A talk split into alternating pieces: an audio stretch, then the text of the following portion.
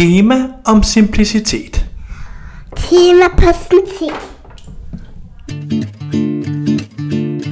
Jeg er sikker på, at du kunne lave tusind andre ting lige nu, så jeg vil egentlig bare sige tak for, at du gad lytte med. I dag der fortsætter vi det tema om simplicitet, som vi satte gang i i sidste episode. Her ramte direktøren for tre, Morten Christiansen, den lige i røven, hvis du spørger mig, med sine mange konkrete metoder til at skabe forenkling og simplicitet.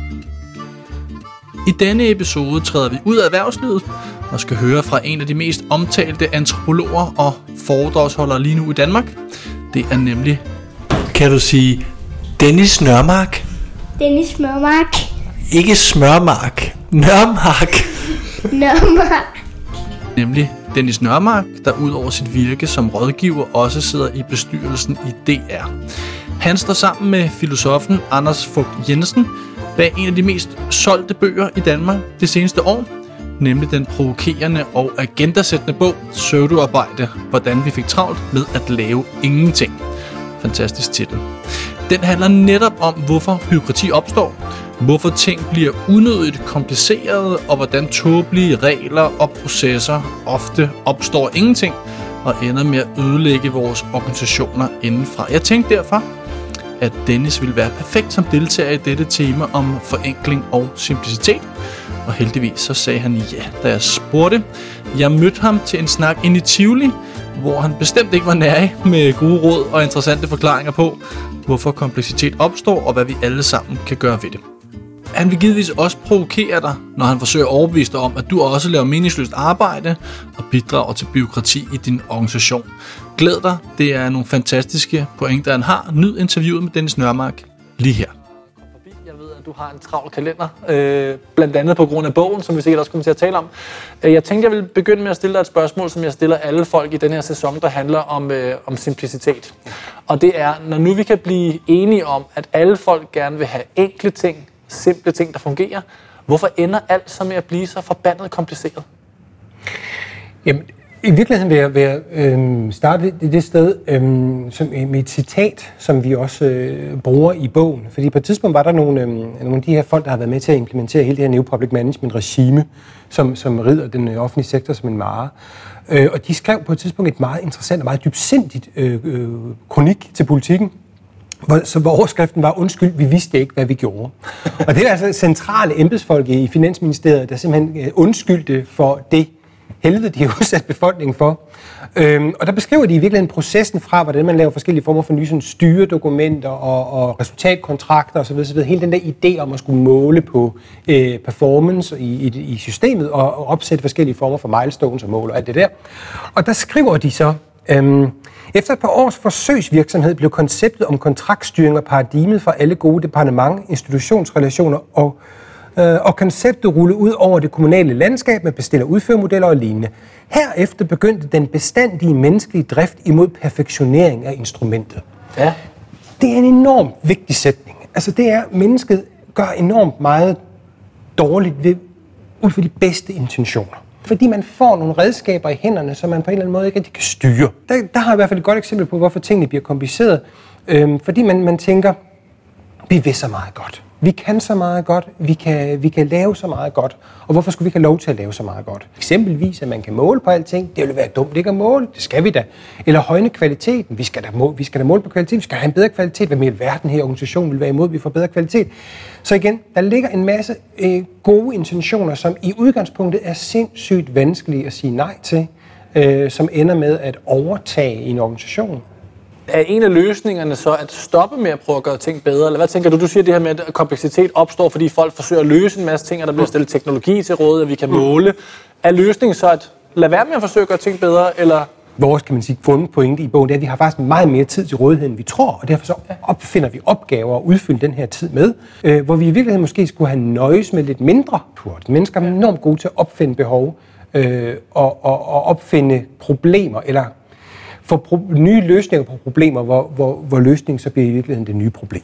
Ja, ja. Kan du uddybe det en lille smule? Ja. For det, det er en, en tanke, som jeg, jeg deler ja. helt klart med jer, som jeg arbejder med meget selv, det her med, at at mange af de problemer, vi har, stammer fra tidligere løsninger, ja. nærmest udelukkende. Kan du uddybe det en lille smule? Jamen, vi har, vi, altså en, en god case, vi har i bogen, er jo, øh, hvor vi taler om det her, det er jo, en, det er jo Rigshospitalet, hvor man har indført det der øh, sundhedsplatformen, som de fleste er ved at knække nakken på derinde. Ja. Mange af de medarbejdere, vi, vi interviewer, bliver hele tiden belemret med, at der er nogen lidt højere op i systemet. Nogle mellemledere, nogle topledere, nogle stabsfunktioner, nogle forskellige, der, der godt kunne tænke sig, at man lige udbedrede et eller andet. Uh, kunne vi ikke få lidt færre folk, eksempelvis, der gik og faldt på gangene på Rigshospitalet? Kunne man ikke gøre noget ved det? Uh, og så, sætter man, så siger man, jo, men vi skal da prøve, prøve at finde ud af, at vi skal have nogle adfærdskorrigerende samtaler med folk, eller spørge ind til, om de går og falder, osv. osv. Så ved en gang, så dukker der sådan en eller anden besked op på en, på en computerskærm hos samtlige læger på, på Rigshospitalet, om at de også lige skal spørge, om patienten har en tendens til at gå rundt og falde, ikke? Altså, der er mange andre, hvis nu man kommer en, en terminal patient ind, der måske har en eller anden kræftknude, så er det måske lidt vigtigt at snakke omkring kræftknuden, end at skulle snakke om, vedkommende har en tendens til at gå og falde. Problemet er, at de kan ikke gå videre i systemet, i journalen, før de har stillet det her spørgsmål, ikke? Jamen, så har de jo, så har de jo skabt sig selv et, et nyt problem i organisationen, hvor, hvor mennesker bruger oceaner af tid på det her, for at løse et meget, meget, meget lille problem. Og igen, de ved jo ikke noget som helst, statistisk set, om deres snak om, om fru Jensen har en tendens til at gå og falde, betyder, at det vil få færre faldulykker i den anden ende. Det håber de på, men de har ikke nogen sådan, ren sådan, kausal logik, der sådan, tilsiger, at det nødvendigvis skal være på den måde, ikke? Og det mener jeg, altså, det, det er et eksempel på, at vi har fået nogen, der har ønsker at løse et problem, mennesker, der går og falder, og i virkeligheden kommer til at skabe et nyt problem, der hedder, et forvejen presset personale bruger oceaner af tid på at bringe deres patienter i forlegenhed, miskritiserer dem selv fagligt, fordi igen, de har også den der opfattelse af, jamen så, jeg ved jo godt, hvornår det er relevant til at spørge til, om folk de går og falder, ikke? Ja. Øhm, så så det, det skaber en masse fnider og, og tidsspil i en organisation, og vil løse et problem.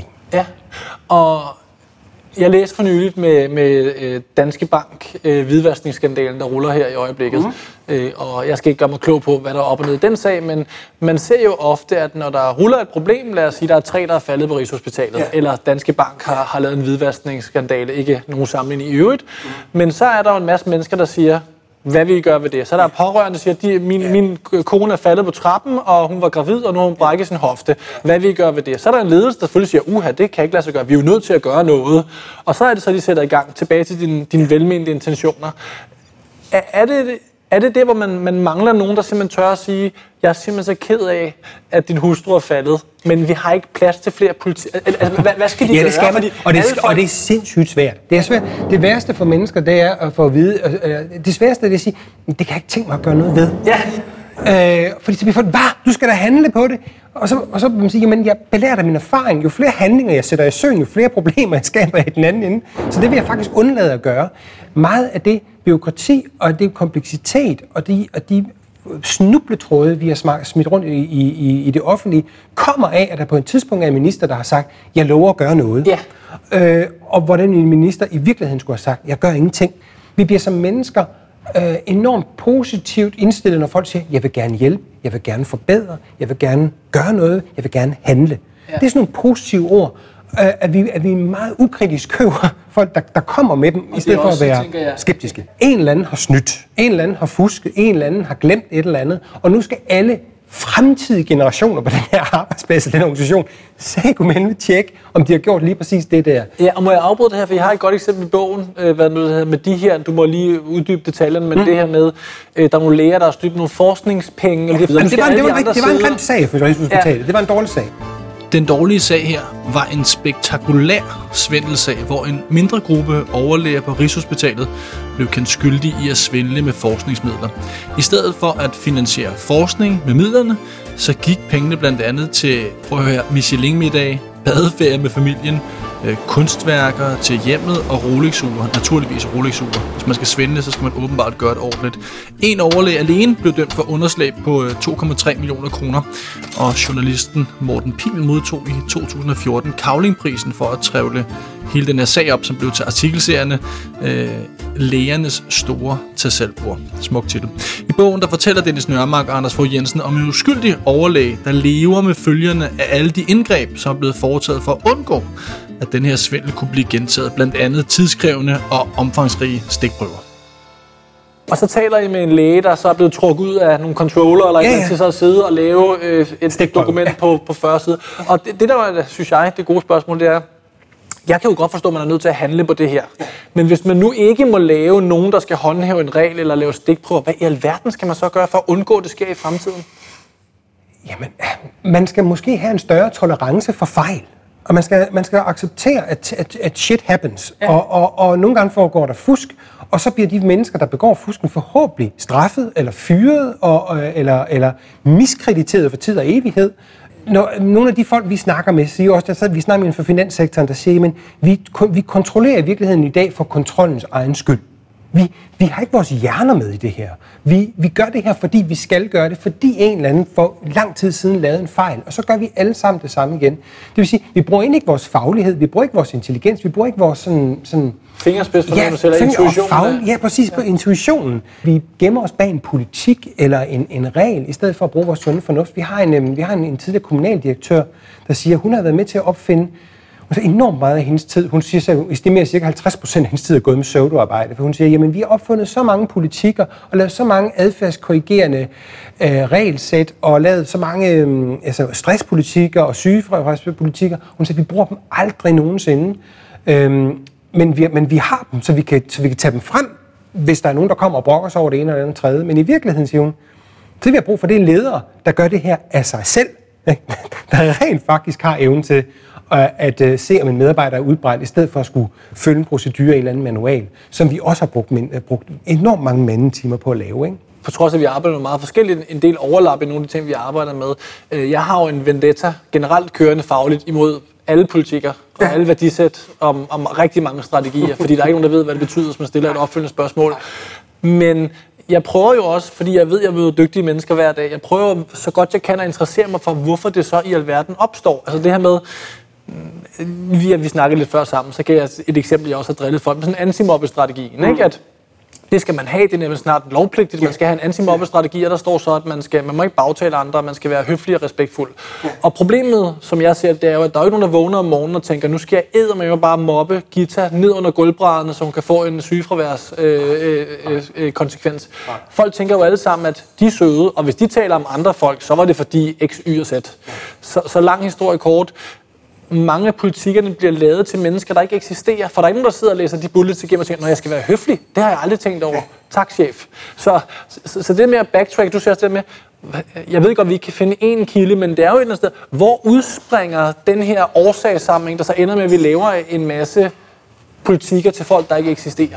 Forstår du spørgsmålet? Altså, det, det står absolut, det forstår absolut. Altså, altså meget af det handler, som det handler i virkeligheden om at dække sig ind. Ikke? Meget af det handler om at dække sig ind og sige, så har vi gjort det. Ikke? Og jeg afbryder lige her. Er, er, det, er det en bevidst tanke hos dem, der laver det? Det er altid skidesvært at svare på, altså hvor meget, hvor meget bevidst det er. Altså jeg tror, det er sådan noget semi-bevidst noget. Ikke? Ja. Altså det er, altså igen, meget af vores bog handler jo om, at mennesker i virkeligheden opfinder arbejde til sig selv. I stedet for at gå hjem, i stedet for at lave noget fornuftigt, så udfylder de de syvogtredive timer med det, de nu engang kan finde ud af. Ikke? Og er det så en efterrationalisering? Og fordi det er et problem, selvfølgelig, ja, også ofte. Ja, selvfølgelig, og det hører jeg da også sige, men er det så en efterregning? Jeg tænker jo ikke, folk sidder og siger, om klokken er to, lad os lave... Altså, det er ikke det, heller ikke det, jeg hører dig sige, men, men det er så, fordi vi ved, at øh, der er elleve, der er gået ned med stress det sidste år, ja, ja. Og nu sidder vi og planlægger ja, ja. to tusind nitten. Det er vigtigt, vi gør et eller andet ved det, og så sætter vi os sammen, og de andre kommuner og de andre virksomheder har det også. Er det sådan, ja, sådan... ja og, det, og det sidste er meget vigtigt, fordi en del af det handler om imitation. Altså, mm-hmm. der, er, der er rigtig mange organisationer, som, som får de her, fordi de andre også har det.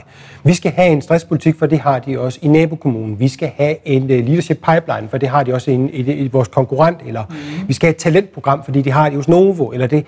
Altså, vi, altså jeg har hørt tit fra nogle af de kilder, vi snakker med, at, at, at de er blevet sat i, i, sidder i en H R-afdeling og skal lave en anden, en, en eller anden oversigt over alle ressourcer eller kompetenceorganisationen. Hvorfor? Jamen, fordi det har de hos Danske Bank, eller fordi de havde det hos D S B, eller det. Altså, mange, og meget ofte så, så går virksomheder og organisationer ud og efterligner hinanden, og de tror, de skal have det samme, som de andre også har. Mm. Øh, og, og, og det er noget, man ved om det, man undersøgt, og der er en norsk professor, der har undersøgt det og fundet ud af, at det, det gør virksomheder. For virksomheder, de synes pludselig, de skal have noget, fordi de vil ikke være de sidste til at få et talentprogram. Ikke? Men bare tage et talentprogram, jeg så lige noget ny forskning, der viser, at et talentprogram, det er også spild af tid. Det kan du heller ikke bruge til noget. Det er i bedste fald ikke skadeligt for en organisation at have et talentprogram.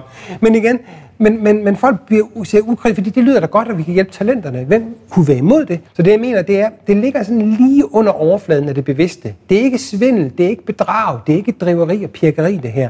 Men det er et, et, et forsøg på at gøre sig selv nyttig ved at opfinde arbejde, som i virkeligheden er overflødigt. Altså vi skal først og fremmest skal vi jo, kan man sige, være klar over, at fænomenet findes, at det ikke er tabu, og det, og det er jo virkelig er veldokumenteret. Altså vi, vi, vi, vi, det, her, det her det er jo virkelig det, der kaldes Parkinsons lov. Og Parkinsons lov har man sådan set vist lang tid fandtes. Jeg er nødt til at sige, at da Dennis får sagt Parkinsons lov, så bliver jeg helt varm om hjertet. Tilbage for snart øh, ti år siden, der arbejdede jeg nemlig rigtig meget med den, fordi jeg en årrække underviste i personlig effektivitet.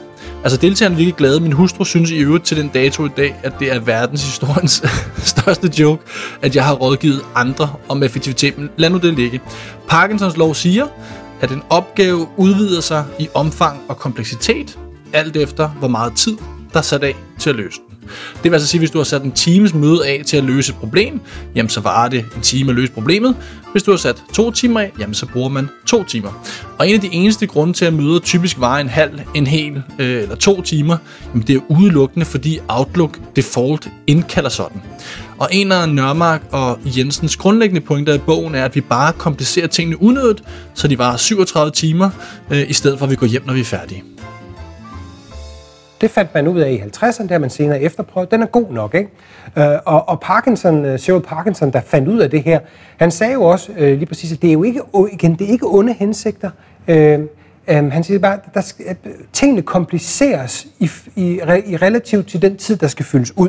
Det er det, han siger, ikke? Mm. Så tingene bliver kompliceret, fordi der er mere tid fyldt ud. Hvis man har mindre tid, så bliver det mindre komplekst, det man laver.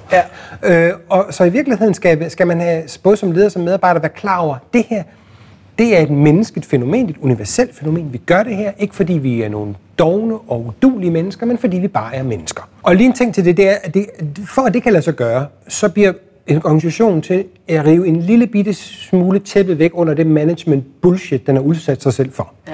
For mange organisationer fortæller i der, til deres medarbejdere til uh, town hall meetings og på banner ude i kantinen, at vi er verdens dygtigste. Vi er så talentfulde. Vi er simpelthen de bedste af de bedste. Vi tiltrækker kun de dygtigste folk. Vi går aldrig på kompromis. Vi sætter barren så højt. Og det gør alle de medarbejdere, der tænker, kukker vi dig? Ja. Dem er der aldrig plads til i organisationen, fordi de tænker, er det mig, der er noget i vejen med? Jeg laver da alle mulige åndssvage ting, og det gør ham, der ved siden af mig, sgu da også. Så hvis, ved, hvis, med, med, hvis virksomheden ender med at tro på sine egne reklameslogans, så har de et problem. Ja. Jeg oplever jo, at, at det jo ofte er folks høje faglighed, der er problemet. At de kan ikke finde ud af at levere en løsning, der ikke er perfekt, fordi de ved, hvordan de kunne have gjort den bedre. Mm. Og når de så teoretisk gør en ydelse bedre, eller en service bedre, så bliver dens praktiske anvendelse ringere. Ja, man skal præmiere den djævnens advokat, der siger, er det ikke, nu overgør vi det ikke igen. Altså, er det ikke for meget? Kunne vi nøjes med mindre? Er vi ikke, nok, er vi ikke tilfredse nok med det, vi har her? Øhm, fordi, det, det, og, og, for, fordi der vil altid være en tendens til, at organisationen belønner den, som, som siger, ej, jeg har en tårnhøj ambition, jeg har en sindssygt dygtig faglighed, vi kunne gøre det så meget bedre. Og så trisser alle folk hen og siger, nå, okay, jeg vil jo ikke være den, der siger noget imod det der geni, der har sat ambitionen så højt, særligt ikke, når jeg husker, hvad der for nogle reklameslogans H R hængt op nede i kantinen om, vi er så dygtige, og vi har største ambitioner, og vi overgår alle andre, osv. Altså, så, så altså, det er svært at være den, der, den, den person, der siger, ej, det må være fint nok det her, nu ja. Stopper vi simpelthen. Ja. Ikke? Ja. Så, så kompleksitetsgraden skal reduceres, ved man hele tiden har, kan man sige, kompleksitetsreduktion for øje, ja. Og hele tiden har for øje, at, vi, at vores gode ambitioner kan løbe af med os. Der er jo meget få mennesker, der går på arbejde for at være pain in the ass bureaukrater. Mm. De fleste går på arbejde for at lykkes med et eller andet, og de laver, jo, i hvert fald. Ja, laver kun et proces, ja. Hvis de føler, at den er relevant for et eller andet. Men, men nu deres verdenssyn. Mm. Så, så det, jeg ofte oplever, det er netop, der bliver lavet en politik, og alle andre folk siger, nu kom der endelig en antimobbe-strategi, så kan det være, at Henrik over fra legal-afdelingen kan stoppe med at bagtale, ikke? Og Henrik synes det samme om mig. Altså det her med, vi laver ting til, til, ja. Til folk, der ikke rigtig findes. Vi må formode, at vi sommetider står i en situation, hvor at jeg faktisk tror, at det er dig, Dennis Nørmark, der er kilden til problemet. Mm. Du tror, det er Hanne, men ja. Jeg ved, det er dig. Så nu skal jeg fortælle dig, at det, du laver, er... Vi kan kalde det pseudoarbejde, vi kan også sige, at det, du laver, er, at du er i gang med at komplicere en proces unødvendigt, fordi du har for høje faglige ambitioner. Hvad i alverden skal jeg sige til dig for at undgå at lyde som en idiot? Eller hvordan skal vi lykkes med det? Du skal jo sige det der. Altså, det er jo en ledelsesmæssig forbandet opgave at stoppe de mennesker, der i virkeligheden sætter snubletråd op for alle mulige andre mennesker. Og det er vi ikke gode nok til, fordi det virker jo meget godt. Det virker rationelt, det virker fornuftigt. Hvem kan være imod højere kvalitet? Hvem kan være imod alle de der ting? Men at sige, at nogen overgør det, eller folk har for sætter for mange skibe i søen, eller simpelthen laver, indkalder folk til for mange møder, eller simpelthen holder, laver for mange PowerPoint-præsentationer. Det bliver man jo nødt til at fortælle de her folk, fordi de, noget af det udgår jo for nogle enkeltpersoner. Det er jeg helt sikker på, at det gør. Jeg, jeg er helt sikker på, at vi kan pege på nogle luftkasteller af nogle mennesker rundt omkring i organisationer, der opfinder arbejde, som de godt et eller andet sted ved, er fuldstændig ligegyldigt, men deres kynisme er så stor, at de tænker, eller deres uvidenhed, eller en blanding af kynisme og uvidenhed, der gør, at de alligevel sætter de her skibe i søen, selvom de ved, at der aldrig nogensinde er nogen, der genbesøger den mission statement, eller den, den, eller den der værdiproces er fuldstændig skudt i søen. Ikke? Og, hvis jeg lige, ja, og hvis jeg lige må backtrack til lidt tidligere samtale, for ja, vi glemmer jo lidt den aktie, vi selv har, fordi hvis der kommer en ny leder, og de ikke gør noget, så sidder vi jo og taler om, hold da op, hvor er de henne? Der er ingen handlekraft. Altså, så jeg synes jo ofte lidt tilbage til, når man falder på trappen på Rigshospitalet, at man skal også, man har et, ligesom et medansvar selv for at sige, øh, jeg indrapporterer det, jeg klager over det, jeg giver måske en håndmad til den, der har vasket trappen med sæbe, men jeg går ikke i gang med at køre en lang sag med hospitalet. Altså, ikke, fordi det, det, og det, det glemmer vi lidt nogle gange, synes jeg, at vi selv er, har en aktie i det. Der er en af vores, den interviewer, der hedder Mats Alvesson, som er professor på, på, på Lunds Universitet, der siger, at vi har et problem, problem med, at vi i organisationer laver for meget handlingsrationalitet og for, for lidt beslutningsrationalitet. Altså handlingsrationalitet er, at vi netop handler, vi gør noget, vi sætter skib i søen osv. osv. Ofte for i virkeligheden at udskyde en reel beslutning. Ja. I stedet for i virkeligheden at gøre noget, så sætter vi alle de her programmer og værdiprocesser og ting og sager, og det illuderer handling, men det er jo det, der igen i vores bog er karakteristisk for pseudoarbejde, det er, at det illuderer noget, der virker, men det virker ikke. Nej. Det er tomt, det er uden mening, det ligner arbejde, det er ikke rigtigt arbejde. Ja. Og, og, og handlingerne er tomme handlinger, der illuderer, at, at lederen virkelig sætter sit fodaftryk, og når lederen er væk, så har der ikke rigtig været andet end de der handlinger, men de reelle sådan svære beslutninger, eksempelvis om at gøre noget, der er lidt ubehageligt, eller gør, som gør ondt, eller stille folk til ansvar for, hvad de foretager sig, det kommer ikke rigtig til at ske. Nej, nej. Jeg tænker meget på det med, hvordan vi kan hjælpe lytterne til at afmontere tabuet, det synes jeg jo I er i gang med. Ligesom, ja. Og hvad fanden i alverden kan man så ellers gøre, når man kommer tilbage på arbejde i morgen eller i overmorgen? En af de ting, som folk ofte siger til dem, det, det, når vi sådan fremhæver, jamen, hvordan kunne det være, at man i organisationer tidligere for eksempel på Københavns Universitet kunne have to sekretærer til at ordne studieplaner, til at bestille bøger og til at renskrive manuskripter osv. osv., osv. Ikke? Og i dag er den administrationslag vokset gange tyve. Ikke? Og, og vi kommer med andre eksempler om, hvordan de her lag bare udvider sig. Og så kommer indvendingen meget ofte, jamen tingene er blevet meget komplicerede. Og så må man jo ønske, at folk stiller og siger, bruger som argument, jamen tingene er meget mere komplicerede, det er, jamen hvorfor blev de så komplicerede? Hvorfor det var os selv, der valgte at komplicere, det kunne vi jo for pokker bare have lavet være med at gøre. Og, og, og nogle gange er det nogle ting, som man ikke kunne... Altså, der kan være lovgivning, det kan være forskellige ting, der gør tingene mere komplicerede, ting vi har fundet ud af, der ikke duer mere. Altså, men, men meget ofte er kompliceringsgraden sket for kompliceringsgradens egen skyld, og det er vigtigt at, at ikke acceptere sådan bare face value-argumentet, jamen tingene er blevet mere komplicerede. Når folk siger det til dig, så skal du blive ved med at stille spørgsmål og sige, jamen hvorfor var det lige, det blev det? Altså, hvorfor, hvor, hvor, hvor, hvem var det, der besluttede sig for, at det skulle blive sådan her? Prøv igen. Prøv at lave noget. Det var samtalen med Dennis Nørmark. Jeg håber, at du nød den lige så meget, som jeg gjorde. Nu er det jo virkelig svært at finde ud af, hvornår grundighed og nødvendig kontrol stopper, og pseudoarbejde og byråkrati starter.